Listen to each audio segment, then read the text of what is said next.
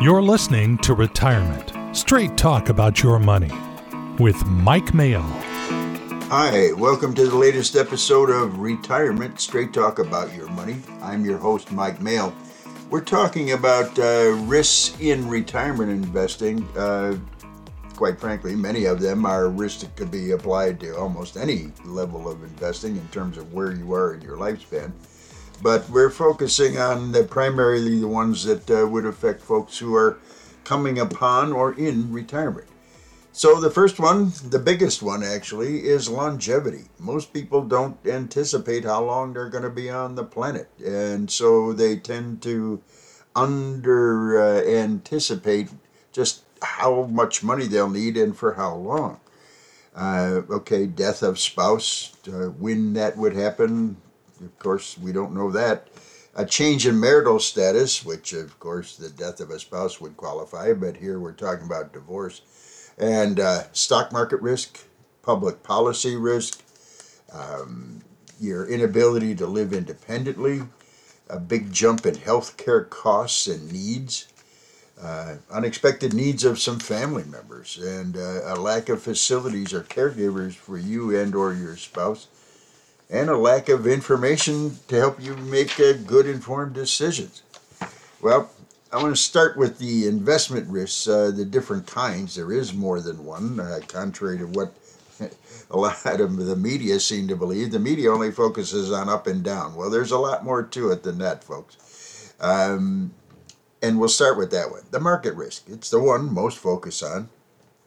Principal risk is another term for this. Principal being the money you invested in the first place and is it higher or lower? That's what you want to know. And balancing these risks improves your chance of making it to uh, your goals. So, w- what about purchasing power risk? I think this is the uh, a very significant one. Let's put it that way. It's also known as inflation risk. And see, here's the catch: if you're too conservative, your money will likely not grow enough to keep you even with, and much less stay ahead of inflation. It erodes your buying power because all things else being equal, um, even if you had the same rate of return on your investments over X number of years, and you had a, a, a steady inflation rate, 10 years out from now, you'd be able to buy less with that money than you can now. That's how it works. So, interest rate risk. We've been seeing some of this of late. Uh, it means to how and when interest rates change relative to how your individual fixed income holdings are priced. Now, that's fixed, um, fixed income, whether they're individual issues or in funds of some type or another. If rates continue to go up from here, your existing positions may see a loss depending upon one, what is the rate of interest on that existing position or positions and how long is it until the bond comes due? The further out in time a bond or CD uh, uh, comes due, the more risk you have in terms of price relative to if you have to sell it before maturity. If you hold these things to maturity, you get your money back. Now, as a, an important note, bond funds do not come due, but they are subject to this type risk as well because what they own is bonds and uh, equivalents. So then we've got liquidity risk. What does that mean? Well, that means that you're unable to sell all or part of your holdings at a fair price whenever you want to. Another term for this is thinly traded. That means a stock, uh, perhaps some of these that have been in the news, uh, you can't seem to find the shares to uh, when it comes time to sell them. And uh, it, I mean, excuse me, in terms uh, when to buy them. It can be a challenge. And again, it is a challenge primarily with these uh, lesser known stocks and bonds. What about concentration risk? You see this a lot in folks who uh, you know work for a company and are true believers and they want to load up in their retirement plan and so on with their individual company shares, and that's all fine. Or they do it just because they're enamored with a particular sector. Well, now you become a fortune teller you're not an investor anymore. You know, your loss due to these concentrated uh, investments in one specific investment or uh, a sector uh, really ra- raises your risk factor quite significantly. And then we have something called reinvestment risk. Now, this is in the case of bonds or CDs when they come due. Say you had, uh, no, this isn't uh, likely in today's world, but say you had a CD that was 5%, and with the interest rates having uh, come due, excuse me, having been reversed lower, uh, you're then going to see maybe a 3% the next time you roll it over. Well, what happened to that 2%? How does that affect your cash flow, your needs for living, and so on? Having to maintain a certain cash flow in the face of falling income, as folks have found over the last few years, can cause you to have to sell something. And so, especially if you have a primarily heavily skewed fixed income portfolio, um, and that includes bonds in uh, mutual funds. This adds to the downward spiral because you're going to have less principal on which to earn future returns. See, if you have to sell something, that takes away from the principal you're working with, and even if the interest rate stays the same, there's less principal to earn interest on. So, longevity risk, you live too long. I mean, what are you going to do about that one? I'm not exactly sure but arrange your holdings to ensure at least some income over your entire lives. And there are investments that can, in fact, guarantee that for you. So, your, excuse me, primary retirement risks, I think, longevity, inflation, healthcare, long term care costs, and investing results. And, you know, your, your investing risks and I think this is a big one for certain uh, folks, is stock market reluctance. Forget how high it is or how low it is. It's just that they can't seem to get their minds and hearts around investing in the stock market because once upon a time they were convinced that it was quote unquote too risky. Well, um, in today's world um, of, re- of uh, return free bonds, uh, I'm afraid that you have to perhaps reconsider what you're doing and look at reallocating some of those assets. And now we're back to, uh, in another investing risk, declining interest income. That's what's been happening. And so you have reinvestment risk. Or you say, okay, but interest rates are going up. Mm, yeah, they're going up. They don't go up like the stock market goes up, but they do go up. And I'm of the personal opinion they're going to continue to do that not in uh, hell bent for election fashion, but going higher. And so the challenge is, though, with all the bonds and bond uh, income uh, type investments you have now, uh, as rates rise, the principal value of existing bonds will tend to drop. So, do we take a loss and try to reinvest into another issue that has a higher rate of return? Do I hold to maturity? you know, and again, when you're not earning much interest in the first place, the main reason to have bonds in your portfolio in today's world is simply to provide a little anti uh, market fluctuation movement. It, it's not related to how stocks work, so it does tend to balance things out. And then, excuse me, as a retired person, to have what they call negative point in time sales. In other words, sequence of returns. You can see uh, one investor having a, a an, well, two investors having average rates of return over of seven percent over ten years each of them. The challenge being that one investor, the first couple of years of their investments, the market was lower, and the other investor, uh, their last couple years were lower. So they were basically opposite, even though they earned quote unquote the same return. What happens to that first person who saw erosion in the early years is they will likely run out of money, all things else being equal, uh, much sooner than the person who uh, endured the drop off at the end. And there are ways to structure your portfolios to help mitigate against some of that. Now, there are things you cannot control, believe it or not, no matter how much you get, get aggravated about it, there's just some things you can't control. One, the moves of the market, up, down, sideways, whatever, uh, political pronouncements, the level of corporate profits, what the federales are doing about the interest rates, the market fluctuation, national ec- economic trends, the inflation direction, the GDP, pick one. I mean, you can't control those. So you got to operate in an environment in a in a portfolio that does not, how would I say, factor in those things. Because here's the things you can control. You have an investment strategy that you can stay with no matter what's going on. That's the whole idea. The key in being successful in your investing, in retirement or any time, is to not let your emotions start driving your bus. Uh, you have to just maintain a low profile and not do anything silly. This is where your advisor can really work to your benefit.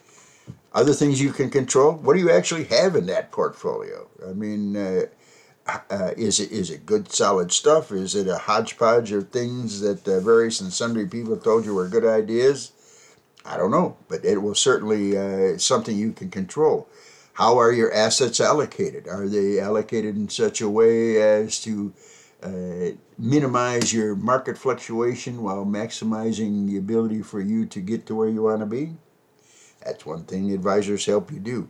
How frequently do you trade? Now this this can be really a challenge because if you're a short-term trader, if you're one of these folks trying to follow all these crazy stocks that uh, have been in the news in the last few months, you know you can be making all this money, but those are all short-term gains, and that they're taxed at ordinary income.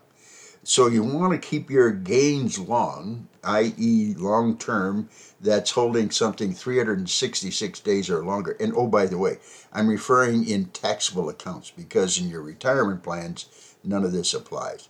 Okay, so in your uh, uh, taxable accounts, you want to again keep your gains long and your losses short because uh, short term, meaning less than a year, so that you can get at least some tax benefit out of, um, how might I say, inappropriate uh, investment.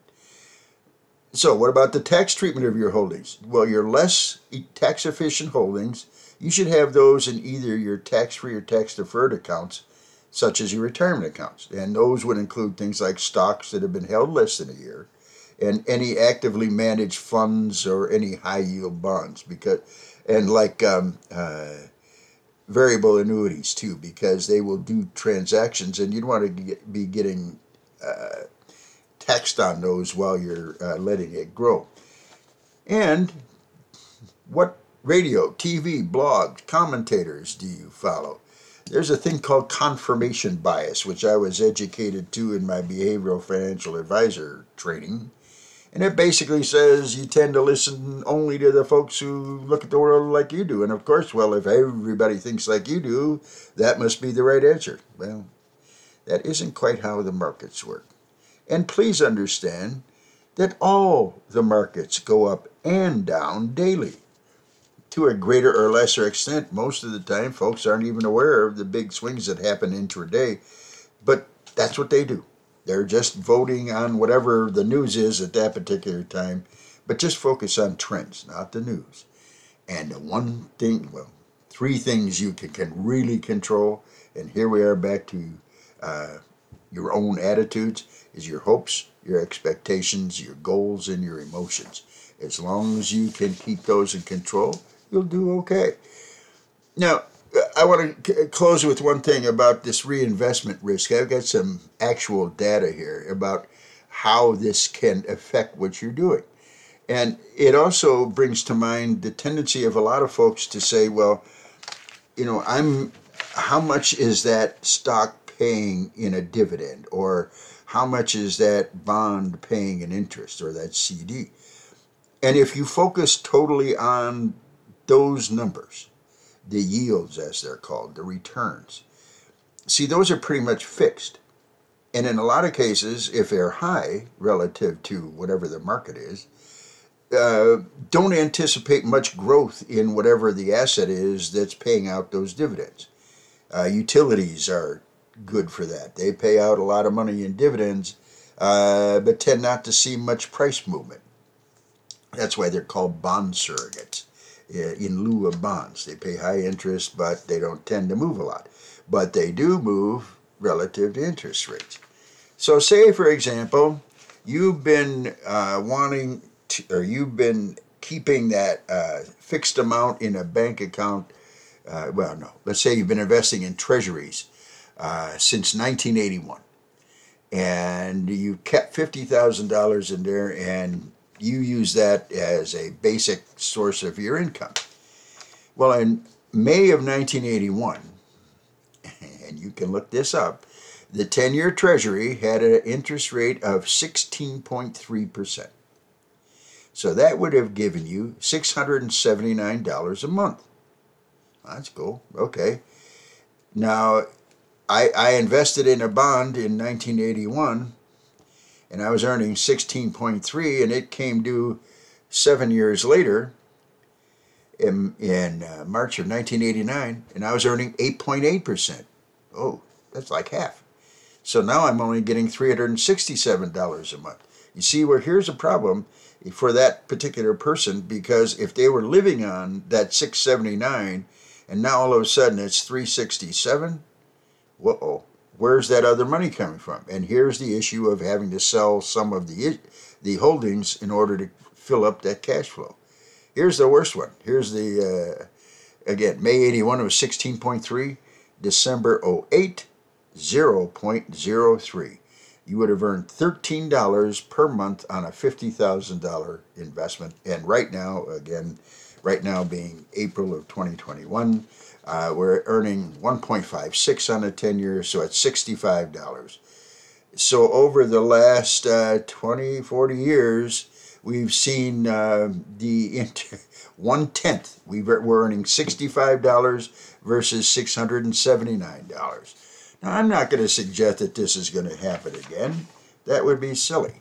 But I'm suggesting to you that the interest rates do fluctuate and you can't count on them being there for you at the rate you're investing in all the time.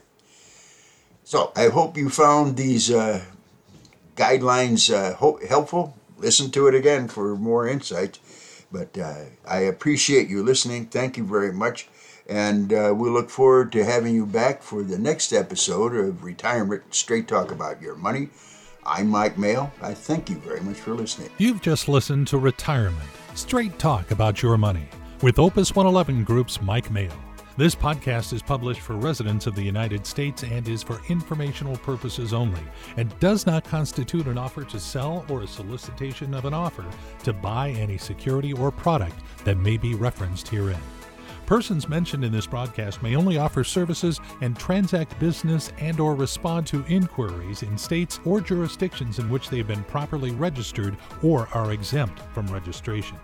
Not all products and services referenced in this podcast are available in every state jurisdiction or from every person listed. Securities offered through Securities America Inc. Advisory services offered through Securities America Advisors Inc. and Arbor Point Advisors LLC. Opus 111 Group, Arbor Point Advisors, and Securities America are separate entities. Securities America and its representatives do not offer tax or legal advice. We may only offer services in states in which we are properly registered. Thanks for listening. Subscribe to this podcast, and our next episode will come to you.